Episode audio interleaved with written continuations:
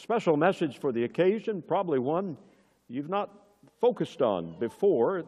I'm not claiming originality at all, but uh, I'm going to talk about the seed of the woman from the first book in the third chapter in the Bible, Genesis chapter three. Genesis chapter three, I'll read verses fourteen through twenty-one. It's good to have our Hispanic folks joining us by means of the headsets, and I know they could understand that hallelujah. That didn't have to be translated at all. The praising the Lord as we think of the incarnation of our Savior. My text verse will be verse fifteen, which we'll read in due course. And it really is a Christmas verse. Maybe you've never thought of it that way, but the first mention of the Messiah being the seed of the woman is, is really a, a true Christmas verse. But we'll begin with verse fourteen, the verse right before that. And the Lord God said unto the serpent, because thou hast done this, because he tempted Adam and Eve, and they partook of the forbidden fruit, because thou hast done this, thou art cursed above all cattle, and above every beast of the field. Upon thy belly shalt thou go, and dust shalt thou eat all the days of thy life. And here's the familiar uh, proto-evangelium, the first mention of the gospel. And I will put enmity, God said, to the serpent, between thee and the woman, and between thy seed and her seed. It shall bruise thy head, and thou shalt bruise his heel. Unto the woman he said, I will greatly multiply thy sorrow and thy conception. In sorrow thou shalt bring forth children, and thy desire shall be to thy husband, and he shall rule over thee. And unto Adam he said, because thou hast hearkened unto the voice of thy wife, and hast eaten of the tree of which I commanded thee, saying, thou shalt not eat of it, cursed is the ground for thy sake. In sorrow shalt thou eat of it all the days of thy life. Thorns also and thistles shall it bring forth to thee, and thou shalt eat the herb of the field. In the sweat of thy face shalt thou eat bread, till thou return unto the ground. For out of it wast thou taken, for dust thou art, and unto dust shalt thou return. And Adam called his wife's name Eve, because she was the mother of all living. Unto Adam also and to his wife did the Lord make coats of skins, and clothe them. So the first animals were sacrificed. We're very familiar, I'm sure most of us, with the details of that story. But may I just preface it by saying the true story of the birth of Jesus Christ is not all romance. It's not all ecstasy. It's not all euphoria. And I am not trying to be the Grinch that stole Christmas by any chance. But I like to deal with just not mere nostalgia at Christmas time. It's easy to get all sentimental about traditions, lights, music, and around our house the smells that just tantalize you. And tastes. Nothing wrong with that. It builds memories. It's wonderful. But I just want to tell you, when I preach, I want to grapple with some hard things and difficult truths. Truths that will help you go through trials and overcome temptations. Because we're going to need that as we get into twenty twenty-three very soon, if the Lord tarries is coming. The Christmas story deals with some tough things. It deals with problems. Scandals that didn't go away right away. In a very real sense, I don't know if you've thought about it this way, Mary and Joseph had to bear the reproach of Christ before he was even born. Pastor Joe Tierpak points out in a Christmas devotional that in a very, very real sense, God ruined Mary's life. We don't think about that. We just have the romantic idea about it all. Mary lost her reputation. Her fiancé rejected her for a time. She had to face ridicule and bear the stigma of being the virgin mother, that she wasn't considered virgin, it just, she was considered being immoral for the rest of her life. Because when they came to Jesus and said with a sneer, "We be not born of fornication," that stung Mary. Have you thought about that? What a stigma. Nativity scenes and pictures don't tell the whole story, folks. They show a nice rustic stable with clean, sweet-smelling white or yellow hay and cuddly white lambs. Again, I'm not trying to be the Grinch, and you'll see that in just a moment. But the Christmas story was not all peaches and cream. Much of it was pretty ugly. Jesus was born under very adverse circumstances and conditions. It didn't improve right away. Oh, yes, the stable or the cave, we don't know which it was, in which he was born, was shortly exchanged for a house, because when the wise men came a couple of years later, they came to a house in Bethlehem. But then right after that, the royal family, if you want to call them that, had to flee to Egypt, where they were refugees for a time. And refugees aren't treated all that royally. But God protected and God provided for His Son and the human cargo that went down into Egypt. No doubt it was the gold given by the Magi that was God's method for financing their sojourn there. Yes, Jesus came to His own, and His own received Him not. It was not a rosy story. God's salvation for fallen humanity then as now involved the gospel being rejected. And until we accept the bad news of condemnation, we're not going to embrace the good news of salvation. The very first mention of the gospel of Christ in the Bible is really the first Christmas verse, the one we just read, Genesis three fifteen. It's kind of abrupt. It's kind of unexpected. Adam and Eve had just fallen into sin because of the serpent's deception. And then God delivers this first sermon, if you want to call it that. He Himself was the preacher. The primary audience was the devil. God was talking to the devil here, the serpent. And he is the one that is going to destroy the devil. The devil was given the initial promise and prophecy of a redemption from the very sin that he, the devil, had brought into God's perfect universe. The seed of the woman would ultimately crush his head. And we know when that happened, on the cross of Calvary. It's a blessed study, and I hope you'll take the time to do it at this Christmas season. It's a blessed study to just trace this seed. When we say seed, we're talking about the progeny, the descendants, and especially the Lord Jesus Christ. That's why it's used in the singular sense, and the Holy Spirit makes such a deal about that through the Apostle Paul in Galatians. But the seed of the woman is revealed in due time as the seed of Abraham, as we look at Genesis twelve and Galatians three, which in, tur in turn becomes identified with the seed of David. Both Abraham and David were in the line of Christ. Again, it's singular. Seed, not seeds. That's a big deal as far as the Holy Spirit is concerned. It's the seed of the woman. This refers to the miraculous conception of Jesus Christ. We often talk about the virgin birth. The miracle involved was the virgin conception. No man was involved. If you got here any other way, I'd like to find out how, because every one of us have a mother and a dad somewhere. The Bible says, before Mary and Joseph came together, she was found with child of who? Of the Holy Ghost.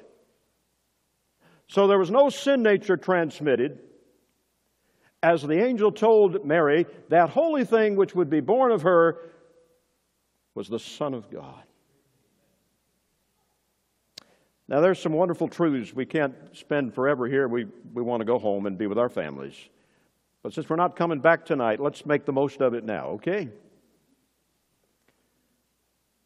What truths concerning Jesus in seed form here in Genesis three fifteen can we find that will warm our hearts, inform our minds with this proto-evangelium, the first mention of the gospel? Let me give it to you again. I will put enmity, God said to the serpent, between thee and the woman, and between thy seed and her seed. It shall bruise thy head, and thou shalt bruise his heel.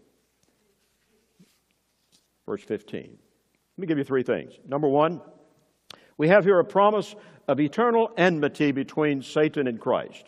A promise of eternal enmity between Satan and Christ. There's a war against womanhood in general.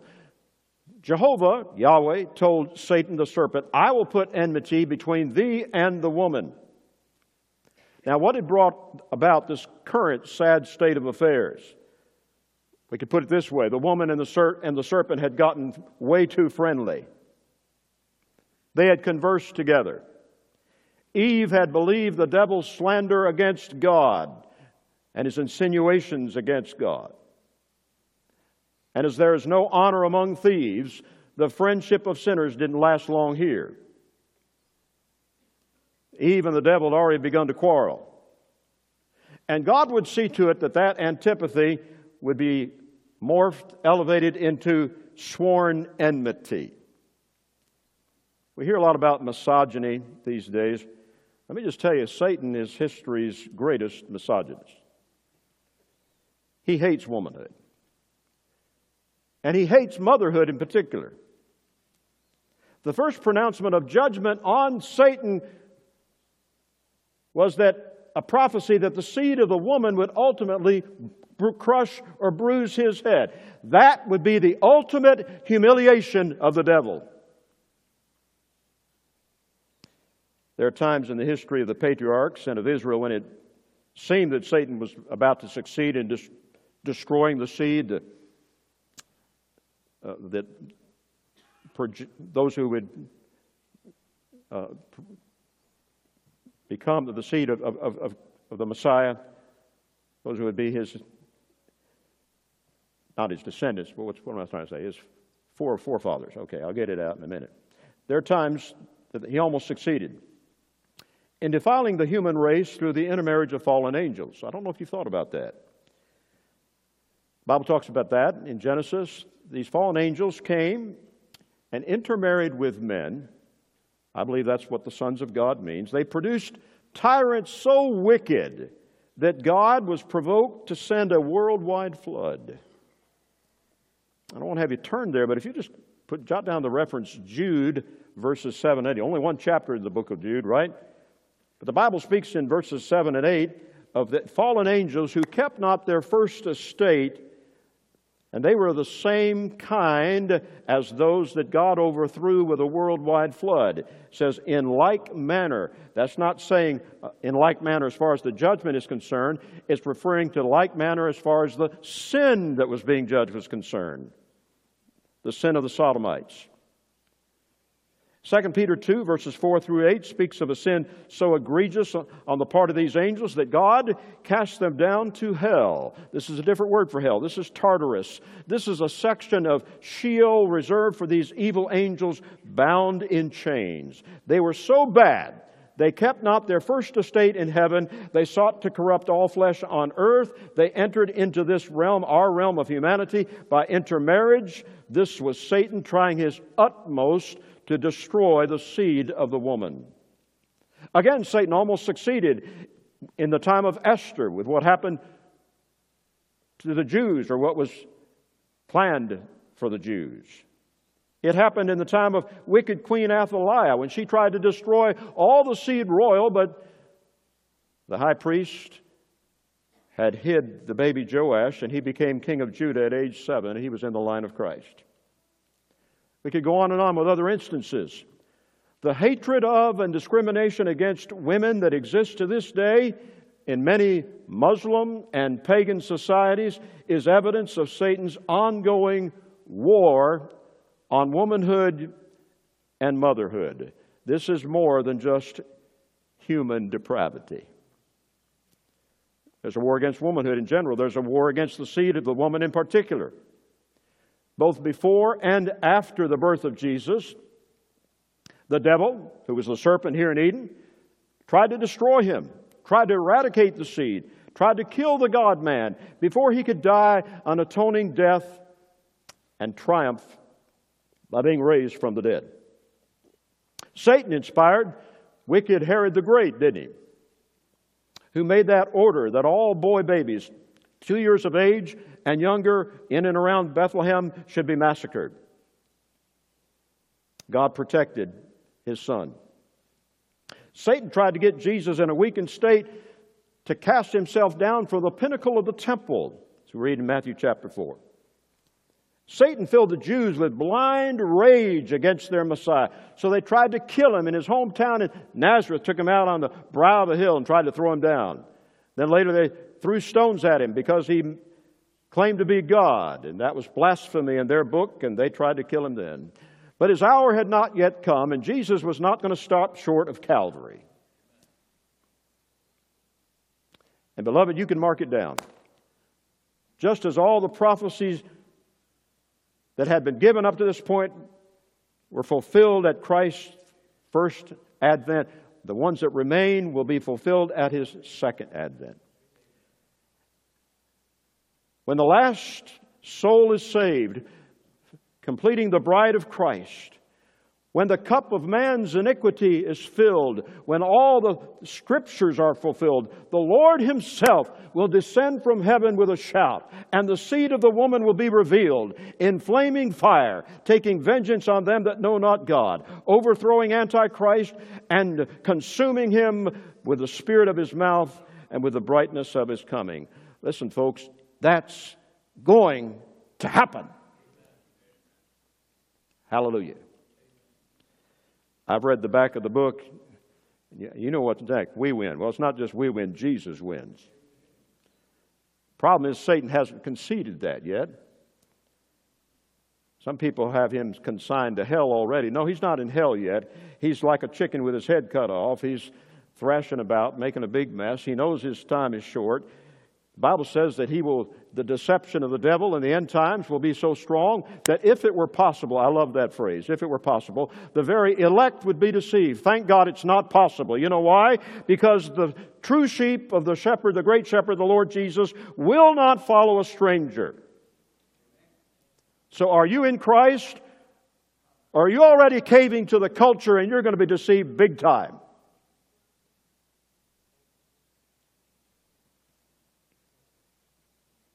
Secondly, we see an implicit prophecy of the virgin birth of Christ. This is the only reference in the Bible to her seed. It doesn't say, it doesn't use the possessive pronoun, but it's referring to the seed of the woman. The only place that does that. The word seed is used in many other places in reference to Christ, but without connecting him to womanhood. But once is enough, amen? If God says it one time, that's enough. There are many witnesses in the Bible to the virgin conception of Christ. I won't go into that. That's been mentioned already. No. For the sake of time, I'll just suffice it for what has been said. But how did these words in Genesis three fifteen, directed to Satan, but spoken in Eve's hearing, how do you think they impacted her? What effect did it have on her? I don't think we have to exercise our imagination a whole lot to arrive at that. First of all, just like with every other Jewish mother, she had the hope of being the mother of Messiah. It is clear that Eve did not yet understand the virgin part. She just knew that the only hope for triumph over the serpent was through her seed. And that's why she was overjoyed to give birth to the first baby in human history, Eve was. We read about it in chapter four, verse one of, of the book of Genesis. It says, Adam knew, that means in an intimate physical way, his wife, and she conceived and bare Cain and said, I have gotten a man from the Lord. Stop. That's a very significant wording there. Notice that Eve did not say, I have gotten a son from the Lord, but I've gotten a man from the Lord. That's an interesting play on words in the Hebrew. She literally said this, I have gotten a man, Yahweh, the tetragrammaton, the four consonants that are used to designate God, but there's no aspiration, no vowels. Eve really believed that she was giving birth to the promised divine seed. Oh, how soon she was bitterly disappointed and undeceived when the first boy born, the first human child, turned out to be the murderer. But she, I think she was disillusioned with the, the name even before he became a murderer, because Abel was the one he murdered, and Abel's name in the Hebrew is Hevel, which means, are you ready? Vanity. Isn't that interesting? Eve was already disillusioned. She was resigned to the fact that she was not going to be the mother of the Messiah. After she saw the true nature of Cain, Cain manifested his nature long before he slew his brother Abel. The Bible's amazing. The construction here is, in the Hebrew, is so out of the ordinary that most Bible translations can't seem to bring themselves to render it literally. Martin Luther was not among them. In his German Bible, it reads in the German, "I have the man, the Lord." That's what she thought. And that hope in the breasts of Eve remained alive in the hearts of pious women among the Jews for over four thousand years until, as Paul said to the Galatians, in the fullness of time, God sent forth His Son, made of a woman, made under the law to redeem them that were under the law. Second thing I want you to see is the redemption of womanhood. That was the significance here. It's hard for us to appreciate how far man fell in Eden, because the fallen state is all that we've ever known.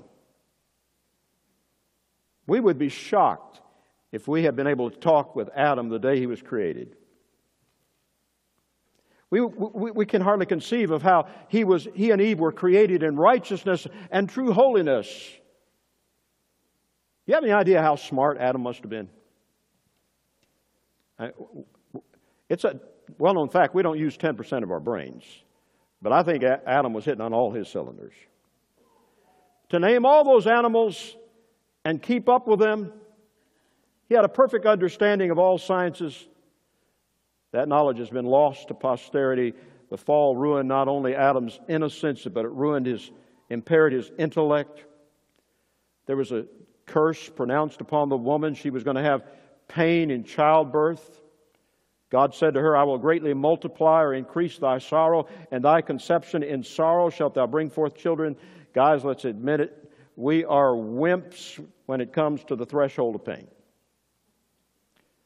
But every time a woman brings a child into the world, or in the case of my mother with me, brought multiple children at the same time, there's pain. There wasn't in the beginning. There wouldn't have been if it hadn't been for Eve's sin.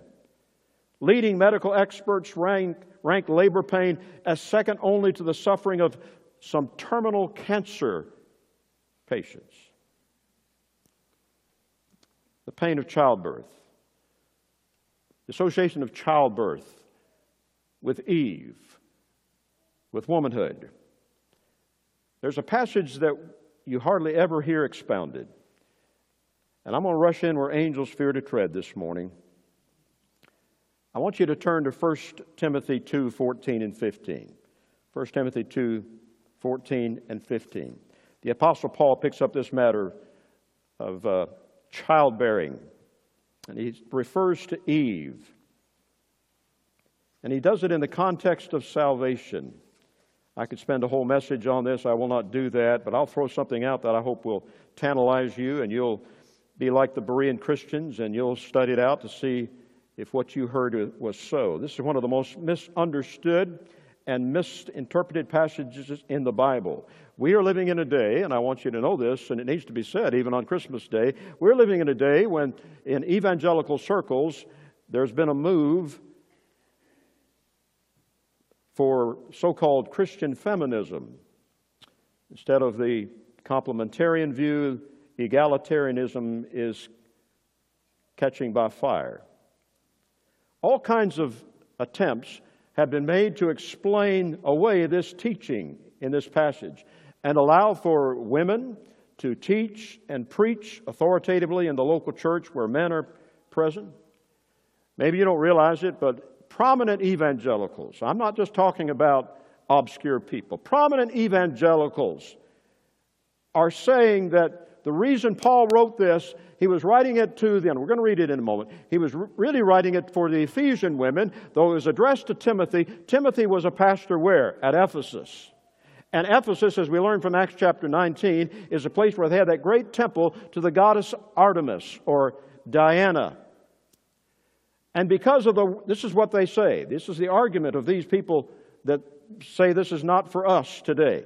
They said because the, the worship of Diana was so prevalent, women had become too elevated in their status, and Paul was having to rein them in. But this is not meant for Christian women in general. Folks, that's what's catching storm out there.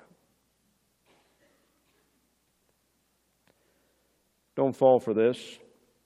That's an obvious prejudice and caving to the culture. Please notice these verses, verses twelve through fifteen, First Timothy two.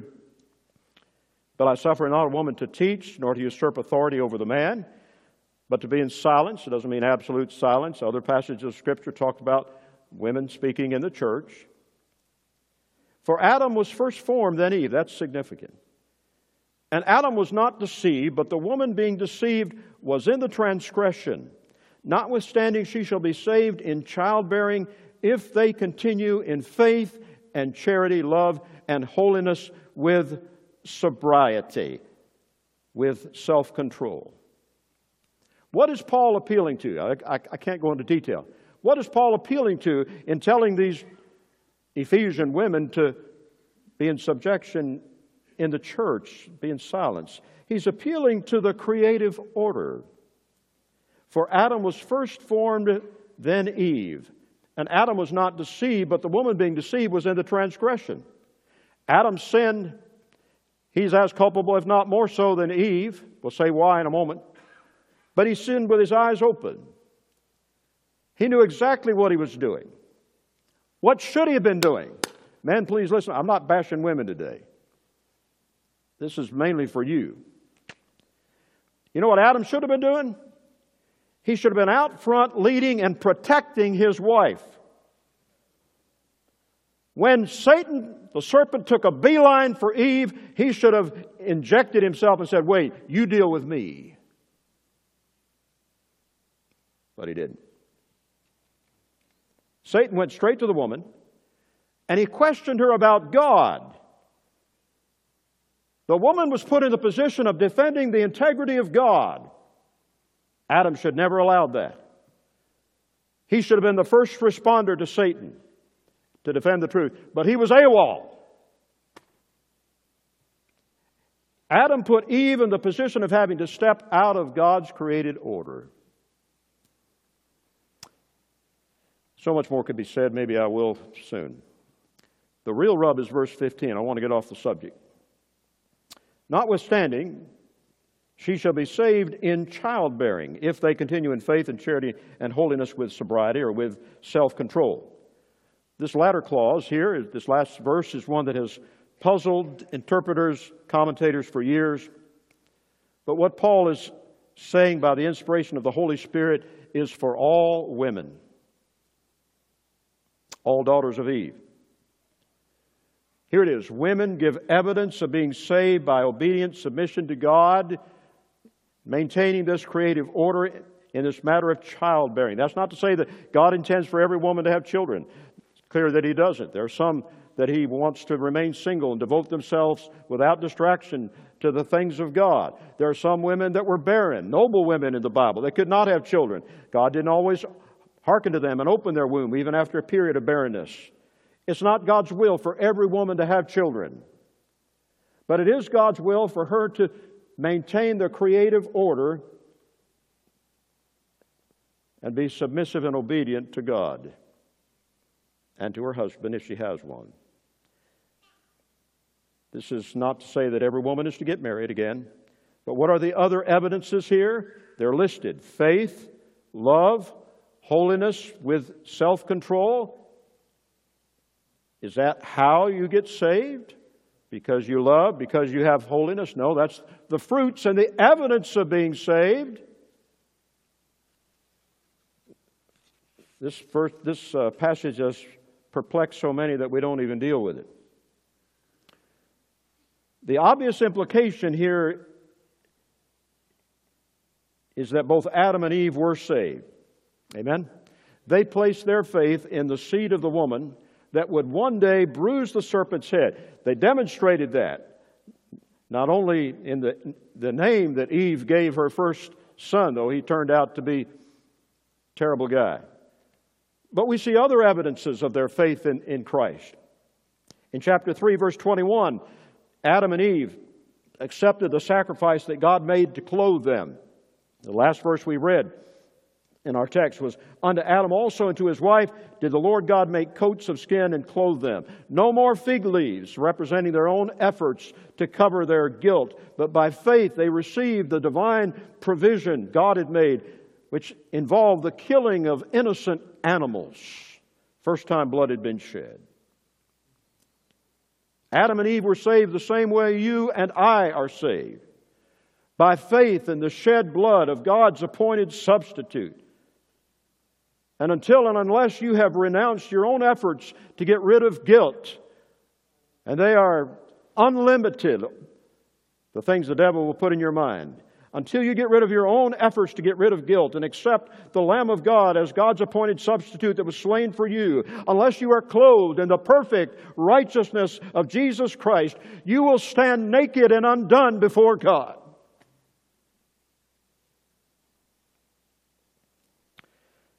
Finally, we see in Genesis three fifteen, in the seed of the woman, an announcement of the Redeemer's ultimate victory. Glad I can end on a positive note today. This is not only a, a, a prophecy, but it's a promise, this first mention of the gospel. It is a promise of life. It is a promise of victory. God told the serpent that he, that is Satan, would bruise the heel of the seed of the woman, but that, that seed would bruise his head.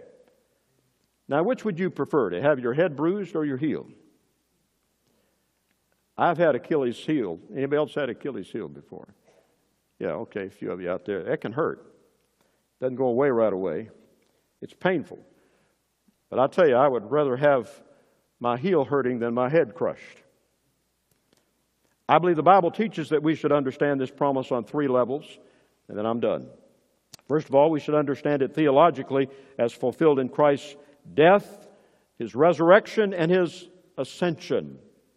On Palm Sunday that we observe, of course, the week before Easter, but it actually happened five days before Jesus was crucified, or the time of the triumph, triumphal entry of Jesus into Jerusalem. What did Jesus say on that occasion? Here's what He said. Very interesting. "Now is the judgment of this world. Now shall the prince of this world be cast out." He wasn't talking about himself. The prince of this world was Satan. The prince of this world was the serpent. And I'm here to tell you this morning, the death of Christ was the death of Satan. The resurrection of Christ took the stinger out of death for the child of God. Satan has no more than he can do. And now we can say with the Apostle Paul in that triumphant fifteenth chapter of First Corinthians, "O death, where is thy sting? O grave, where is thy victory?" When Jesus ascended on high, He led captivity captive. He liberated from Sheol those imprisoned spirits there. He led them with Him to paradise. Their souls are not asleep. No, they're coming back with Him. And Jesus isn't bringing back a bunch of zombies. He's bringing back living, alert, alive saints who've gone on before. Oh, beloved, the truth, the implications, the effects of the seed of the woman crushing the serpent's head are so far-reaching, so wonderful. As Paul said in Romans five, verse twenty, "Where sin abounded, grace did much more abound," literally superabounded. Where the serpent bruised the heel, Jesus bruised the head. Where death ruled, life now reigns. And I don't care how low in sin you may have sunk, those who are hearing me today by means of the live stream or here in person, I don't care how much light of truth you may have had and turned your back against. I don't care how many trusts you have betrayed. The grace of Christ eclipses all that. Christ's obedience triumphed over Adam's disobedience.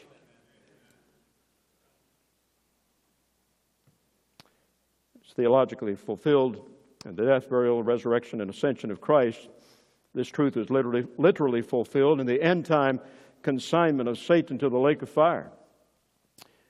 Talking about reading the back of the book and, and Jesus wins, you can't sum it up any better than that with Revelation twenty ten, which says, "And the devil that deceived them was cast into the lake of fire and brimstone, where he will be tormented day and night forever." Please do not be deceived by the cartoonesque picture or conception of hell so many people have. Satan is not there yet. Wicked people like to caricature Satan. He is not there shoveling coal. He is still the prince of the power of the air, the spirit that worketh in the children of disobedience, though he is a defeated foe. And as I said already, he's running around like a chicken with his head cut off. He's making a big mess and stirring up a big ruckus. He's still thrashing about. He's bluffing a lot of people. He knows his time is short. He's hell-bent on doing all that he can, all the damage he can, and he wants to drag you down to hell with him.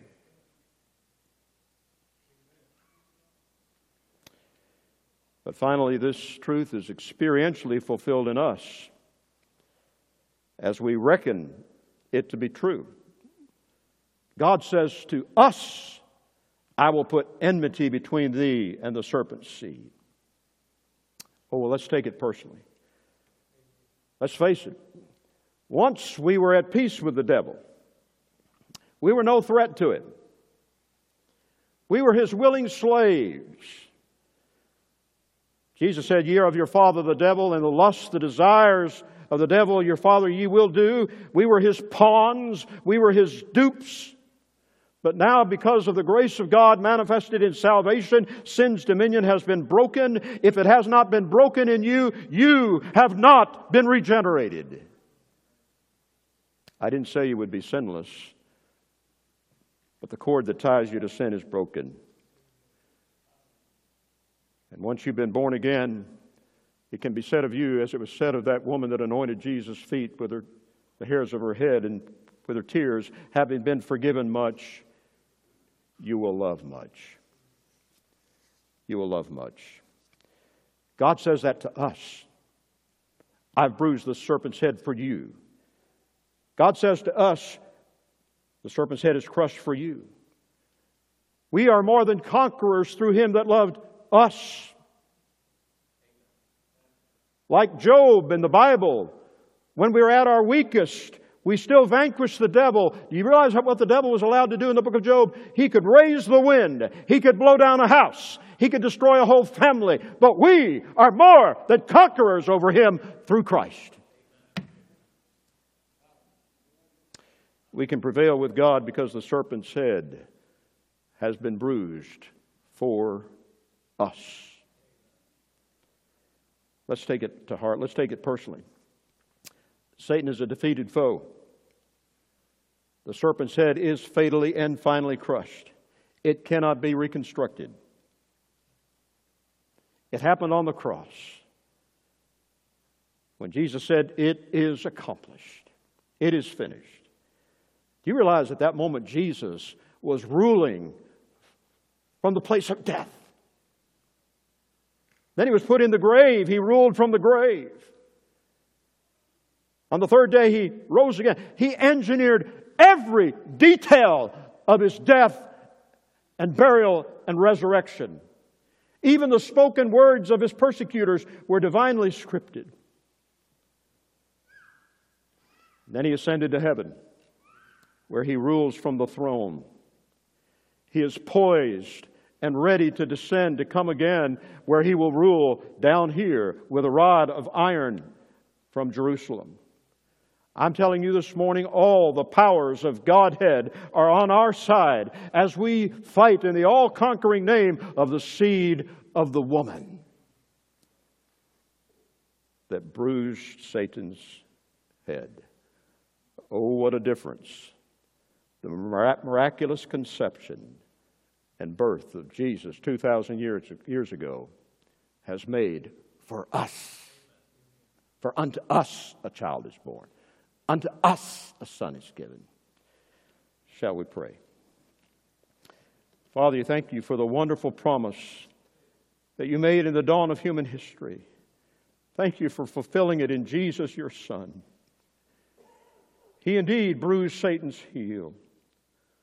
Oh God, enable us to enter into that victory even on this Christmas Day twenty twenty-two. Would you save that soul that is nearest hell? Would you liberate that one who is enslaved to sin in the flesh? Would you give hope to that discouraged and defeated saint? Oh, this morning, let Christ be seen in his all-conquering glory and power. We'll praise you in Jesus' name. Amen.